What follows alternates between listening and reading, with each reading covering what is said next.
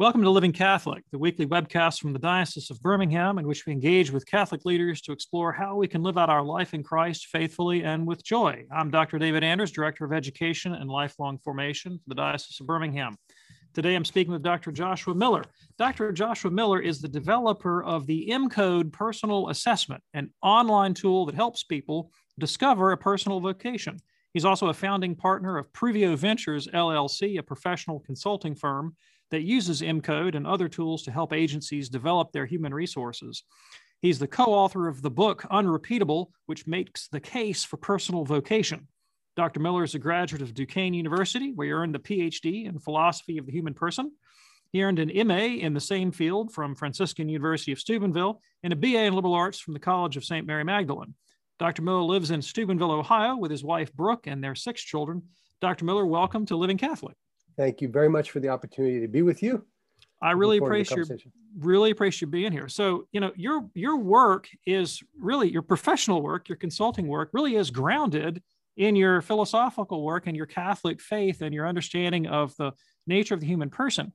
And you know, we in the diocese in the in the education office had the opportunity to go through the MCode assessment, learn about ourselves and what our strengths and weaknesses are, and how we can work better together and I was really struck by it when I when I went through the program myself because I've I've taken professional assessments in other contexts before.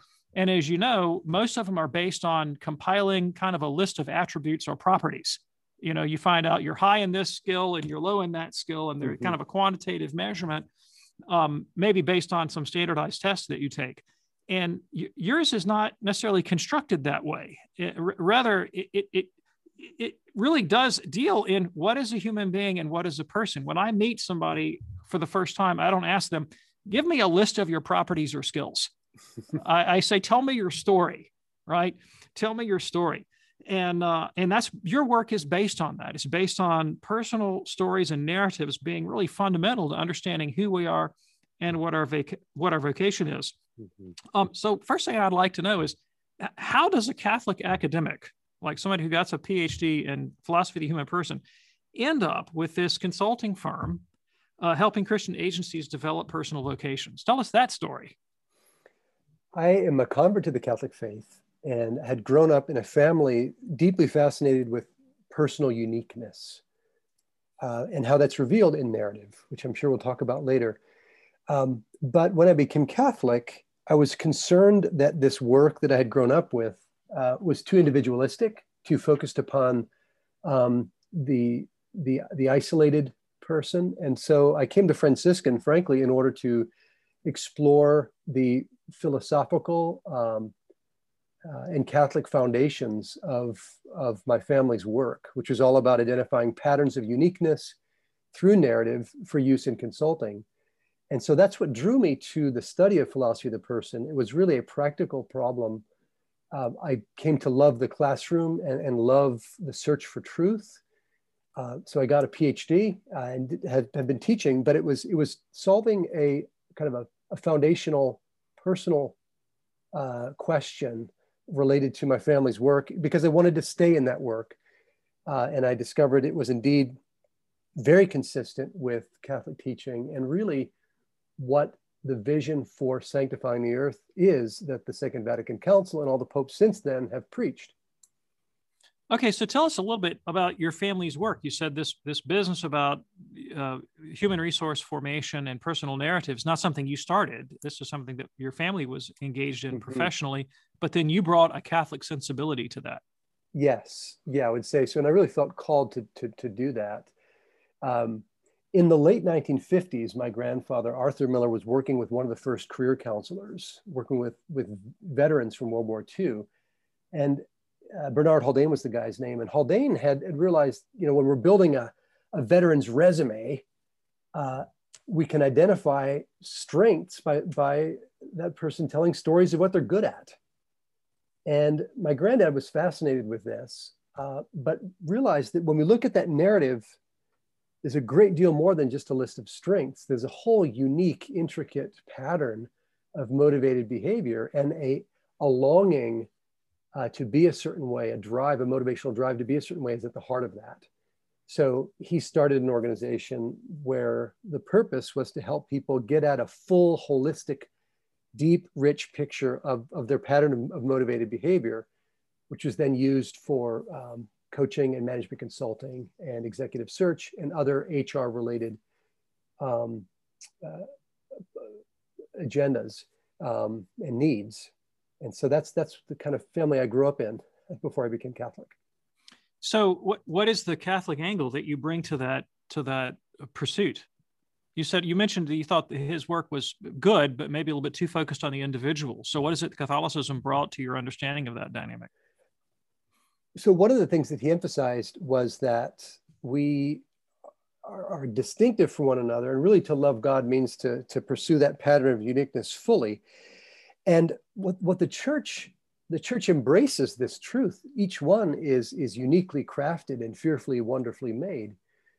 But that must be lived out in the context of families and communities and the whole body of Christ. And what I gained, um, both theologically and philosophically, I think, is that groups are stronger and they're more rich and full to the extent that they honor and understand each unique member. And that was not something that, that had been emphasized um, in, in my granddad's work, although he's, you know, did some wonderful, wonderful, uh, wonderful work. So just the, the, the, communal nature of, of our faith and the community emphasis of our faith was something that um, I think I helped to bring back into his, his insights. So it'd be fair to say that as you're trying to help people understand their own personal vocation, um, they always have to be they have to bring that that reflection, that introspection, uh, into conversation with their wider community and ask, how does this? How do I? How do I bring what's unique about me into conversation, into service to, to those around me? That's absolutely the case. And okay. when people tell story of being deeply engaged in activity that is fulfilling, in almost every case, Dr. Anders, it's a story of both unique fulfillment, but also unique contribution. Even if they're not thematizing that, the fact is that real fulfillment comes when we give of ourselves, but also experience joy from the kind of activity that's that's right for us. How would you understand that in the case of someone who was, uh, say, uh, uh, an introvert engaged in a very solitary occupation, an artist, for example, mm-hmm. who spends you know 15 hours a day in a room in front of a canvas? The fruit of that work, well, a number of things. One is that that the fruit of that work um, is usually, if it's really authentically fulfilling, going to be a gift to the community. Maybe not at that moment, maybe not in, in the solitary moment. Um, but if there's anything that's true or good or beautiful created by the person, it, it is ordered towards the whole and, and it's something beautiful that, that can bless the whole. Uh, so that's one way.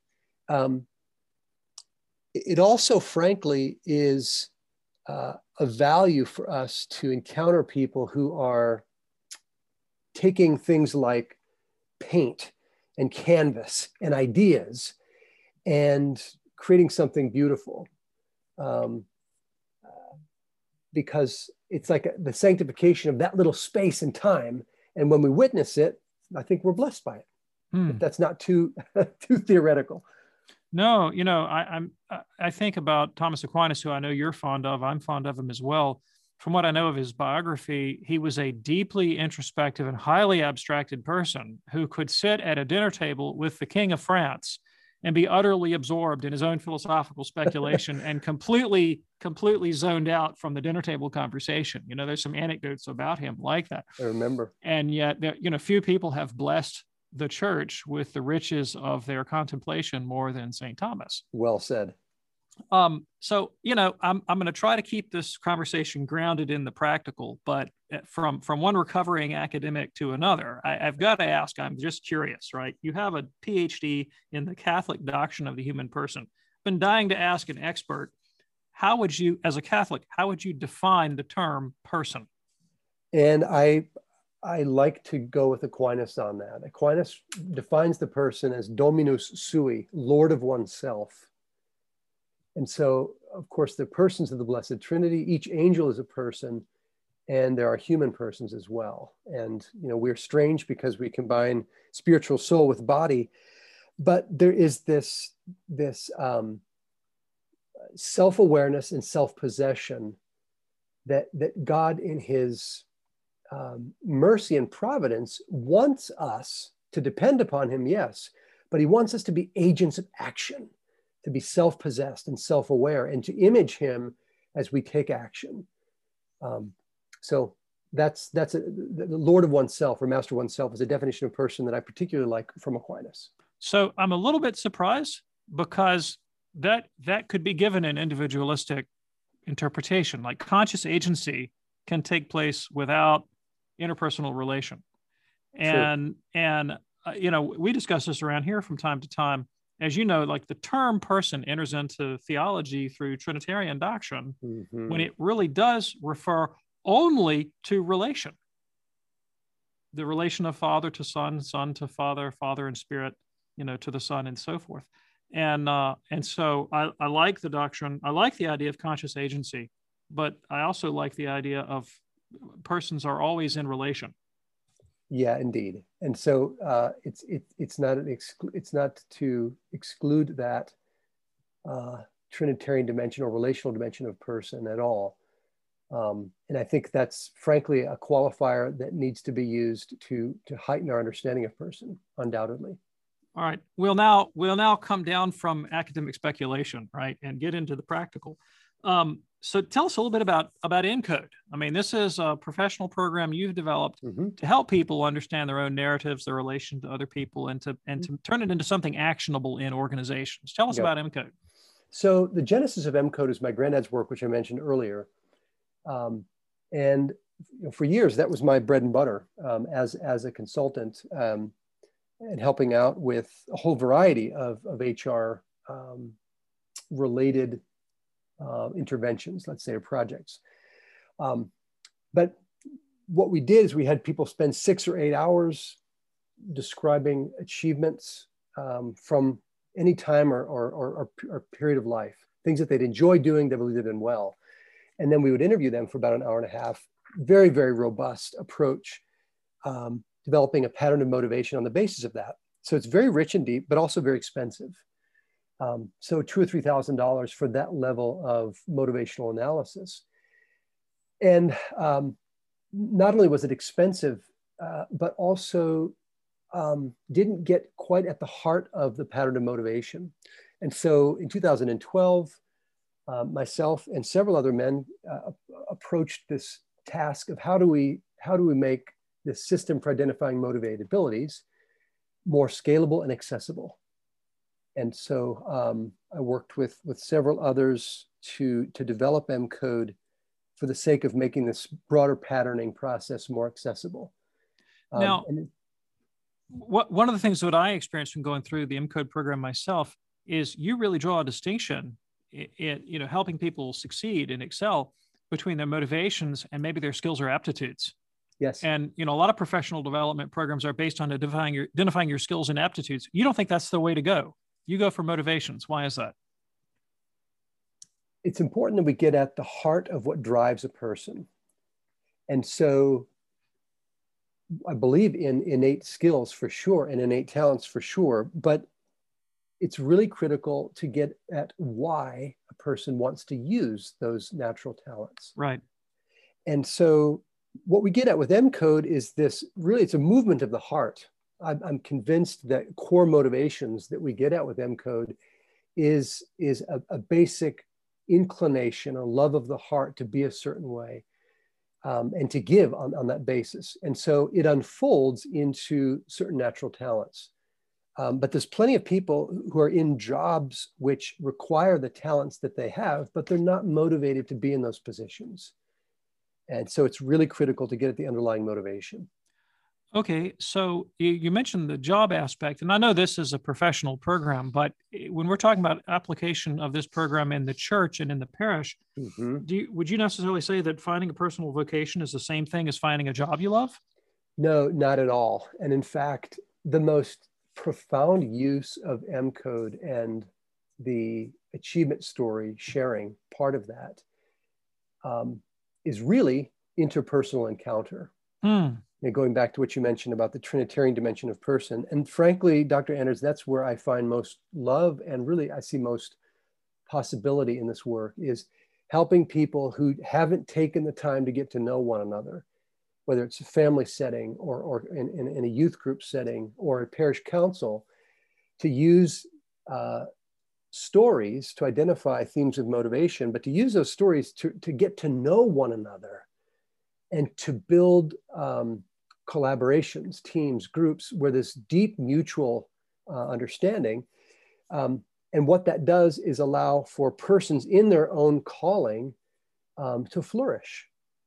Um, so, so, so MCODE is not just a tool for self-discovery, but for for building up the dynamic of the group. Oh, absolutely, absolutely. So and I would love to hear. Really shines you know, I know my own experience with it, but you've taken this program through a number of agencies. One, one of which I noticed was my alma mater, Wheaton College. You went and uh, provided this service to, to Wheaton as well.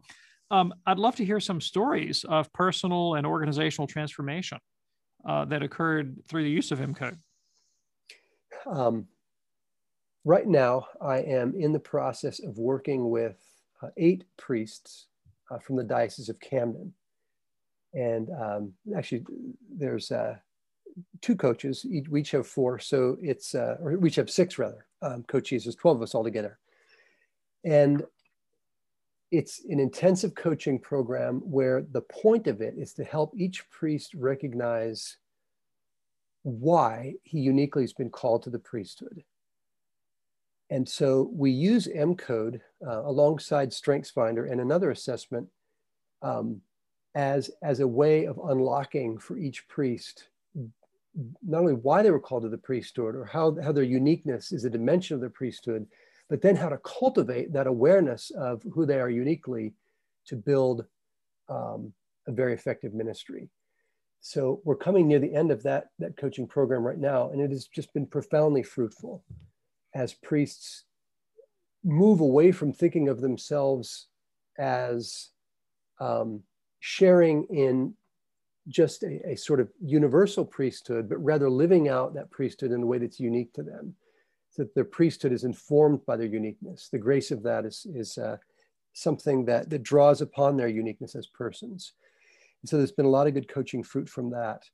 Um, we use it at Franciscan University in the Masters in Catholic Leadership program and at the Center for Leadership as well, where for the last 10 years, we've been helping students to gain awareness of what their own way of leadership ought to be as they build that out at Franciscan and as they launch into the world. Um, I write about one of those students in the book Unrepeatable. Um, one of my students was Rachel Michaud, who, um, who I had an opportunity to work with for four years while she was at Franciscan and you know took her through this motivational patterning process and um, she launched into Focus, uh, Fellowship of Catholic University Students, and it's just flourishing there. Um, we've been able to stay in touch over the years. It's such an excellent fit for her, given her uniqueness, and she's been able to cultivate that uniqueness um, in several different ways at Focus. So you those know, are a couple small examples. When um, you talked about the priests who were discovering the, their own unique giftedness that they brought to the vocation of priesthood, it, it, it, it brought a distinction to my mind that became very important to me when I became Catholic. You know, mm-hmm. I grew up in a tradition like you did. You were, you, neither one of us was raised Catholic, that did not really have a doctrine of, of institutional or public vocation, right? And, and what I mean by that is most of the time when people use the word vocation in a Catholic context, mm-hmm. they're talking mm-hmm. about a vocation to marriage, a vocation to priesthood, a vocation to religious life. That's These right. are stable, recognized institutional forms of Christian life that have uh, that have a function. They're they're they're they're orders ordered towards serving the common good of the church mm-hmm. in very distinct, recognizable ways. And that's beautiful and and all of us uh, find some public vocation in the church as a priest a religious a layperson mm-hmm. married person um, and growing up as a, a, non-catholic i didn't have this kind of concept instead i grew up in a tradition that emphasized that all christians are fundamentally equal in in their roles and functions in the christian church the priesthood mm-hmm. of all believers of course was a lutheran doctrine mm-hmm. and um, and and but what i tended to find was that uh, that notion of public vocation uh, was replaced by a very standard kind of personal narrative. In other words, mm. it was hmm. important for every individual to be able to give an account of their faith yeah. that followed a kind of stereotyped formula. Yeah. It typically meant recapitulating Luther's own experience of, of despair and alienation, mm-hmm. you know, forgiveness and ecstasy right? So you had to be able to stand up in church and say, you know, I was a wayward sinner and I found Jesus at the bottom of a whiskey bottle or whatever, and now I'm following the Lord. Right. And uh, and so everyone sort of had to come to the Lord in the same way, and and uh, in a sense that kind of that kind of could destroy uh, the the the individual giftedness and the unique perspective of each person's Christian walk because they all had to be sort of pigeonholed into that same conversion narrative. Um, and uh, what I l- love about the Catholic doctrine of vocation is that there, there are these stable forms that we can inhabit, uh, although they're not all the same, they are different. Um, but that stable form is a very different thing from my own individual personhood. And so yes. I can have a personal narrative that is utterly unique and bring that to a recognized public stable institution within the church yes. like a priestly vocation yes and this this gets at the very very heart of my own calling to, to help cultivate a, a culture of personal vocation because although that's church teaching beautifully articulated by St. John Paul II. I think Pope Francis has done a wonderful job of this in Christus Vivit. It's not yet part of the fabric of Catholic life. Um, we still talk about vocation very much in terms of state in life, um, and we don't really cultivate each person's unique calling, which includes the universal call to holiness. It's going to include some state in life. But I, I do think that we miss the church's teaching on personal vocation. St. John Paul II said it was critical for renewal in the church. And it, it needs to be a part of the fabric of Catholic institutions uh, across the face of the earth. Now, you know, here's here's the irony, right? You, uh, most of the time, it would be impossible to have a programmatic tool to develop a entirely unique personal vocation. Like this, the two would seem to be in conflict, right? You know, and instead, it seems to me personal vocation is most often realized precisely in dialogue with another human being who's able to look at you and recognize and value and call out your uniqueness. Absolutely the case and uh, and and it's it's hard to turn that into a program. You can't. Right? No, right, exactly, exactly. There's, so what I've been emphasizing more and more in my teaching is how do we listen to one another with depth and empathy? How do we ask the kinds of questions which draw the person out in this frantic, digitized, hyper world? How do we learn to take time with one another so that we're asking the sorts of questions that really create reflection on who am I? What am I drawn towards? Um, how, how do we show the love of Christ as we encounter each unique person as unrepeatable? And it's in those encounters, I think, uh, particularly where um, where personal vocation is, is especially cultivated. Um, yeah. So in our own diocese, we are celebrating a year of the Paschal of the Eucharist. Mm-hmm. This year is our year of the Paschal of the Eucharist, and and we're inspired, of course, by Pope Francis's uh, call for renewal in the whole Church and mm-hmm. Evangelii Gaudium, the, his exhortation on evangelism, which really makes this personal dimension integral to his view of discipleship and mission. He talks about. Uh, you know, this discipleship cannot be reduced to a program. It should have programmatic significance, but it really is about personal encounter with the Lord and one another. And uh, th- these are beautiful words. They're they're high ideals. Um, but as you know, uh, you know Catholic parishes are very often entrenched in very old forms, um, and uh, and since you can't simply turn it over with a new program, it's it's about infusing a different mindset into right. interpersonal relationship. That's right. What counsel would you give to parishes who who who see the goal but they don't know how to get there? I think it's it's most important to begin with our pastors. I think hmm. that that um, I think that the whole notion of a teaching of personal vocation needs to begin with our with our with our pastors, with our priests. I think that that um, generally speaking, um, at least in the diocesan priesthood, this has been my experience. I think it's a little bit different in some of the religious orders, but that we sometimes think of our diocesan priests as like sacramental functionaries, right? They need to do priestly things. They've got to offer the sacraments. They should preach a good homily. And we, we sometimes fail to see the unique man underneath his collar. And when we talk about vocation, just in terms of state in life, and generally uh, emphasize the call to priest and religious life, when we weight down vocation in that way and not talk about the unique call that we each have, I think it, it's a particular burden to our priests. So when we hmm. help our priests recognize that they bring their own uniqueness to that priesthood, and that's okay. They don't have to, to do all things as, as uh, pastors of the parish when they build leadership teams around them where they can have their own unique gifts complemented by others, um, that that can create a real strength and health in the priesthood. And um, that helps our priests also to start to call out more and more the personal vocations of, of those that they shepherd. Um, and that's you know, vital. When I think about the pastoral relationships I've had with priests that have been the most fruitful in my own life, they have always been because priests uh, lived with me as friends and shared their stories with me. It was rarely because they gave me a pat formulaic answer, you know, to a general or abstract problem. Yes. Um, and uh, uh, uh, uh you know, and that's uh, that's difficult when you have a large parish and one priest, and there's only so mm-hmm. much a father to go around. Mm-hmm. Um, but uh, but it also seems to me that that's the way Christ did it You in the Gospels, Jesus answers very few questions. And when he does answer them, they're usually elliptical or enigmatic answers that end in the call, come and follow me, come mm-hmm. and live with me, come and be mm-hmm. with me. Um, you know, hey, you want to be saved? Oh, keep the commandments. You know the story. Oh, that's not enough for you? Well, then come and follow me. well said.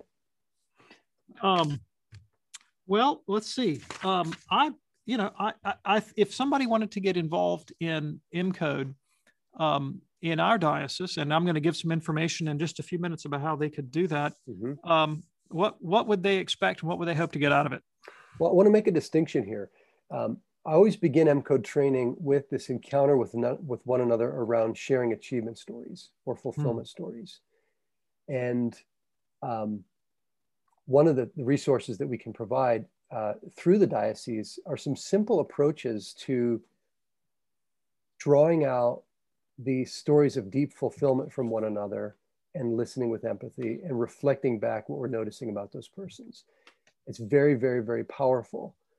Um, what MCODE does, which I think it does so well and which is so needful, is to, is to identify what are the themes of motivation within that narrative. And so um, it's useful for team building, for cultivating personal vocation, for building uh, you know, leadership teams, um, you know, helping people to recognize uh, how to shift career-wise as well. Um, but I want to make that distinction because not everybody has to be an M code practitioner or, even go through the assessment, although I, I, I certainly recommend uh, the use of M code generously. But I think that getting a taste for the power of encountering another person around their stories of fulfillment is, is a simple step. It can be done in 10 minutes from anybody in the diocese. And as, as uh, Daniel McCormick and others will share, that exercise is so simple and powerful. And then it leads to an appreciation for the greater fruit that the MCODE assessment can bring when it's, you know, uh, pulled out in a, in a review session. Beautiful. Beautiful. So summing up, uh, at the very least, in your pastoral ministry, make room for personal encounter and dialogue and sharing achievement stories and valuing the uniqueness of the other person. But if you would like a tool to do that, uh, that's uh, that's been uh, uh, t- tested and refined over many different agencies, and you are interested in getting involved in MCODE in our diocese, the thing to do is to contact Daniel McCormick at the Office of Religious Education, and you can reach them through the the diocese website, uh, bhmdiocese.org. Dr. Miller, thank you so much for being with us today. I really appreciate it. It's been a pleasure. In our next episode, I will speak with Father Rick Chenault, pastor at Our Lady of the Valley Parish in Fort Payne and vicar of vocations for our diocese, and we'll discuss how each person can, can contribute to building up parish cultures that help all members discern their vocations and live them out. If you enjoy the show, subscribe to us on YouTube or using your favorite podcast app. If you're listening to us on Apple Podcasts, leave us a rating or review. Finally, please recommend us to friends and family. We'd love to continue speaking with you in this special year focused on encountering Christ in our parish and in the Eucharist.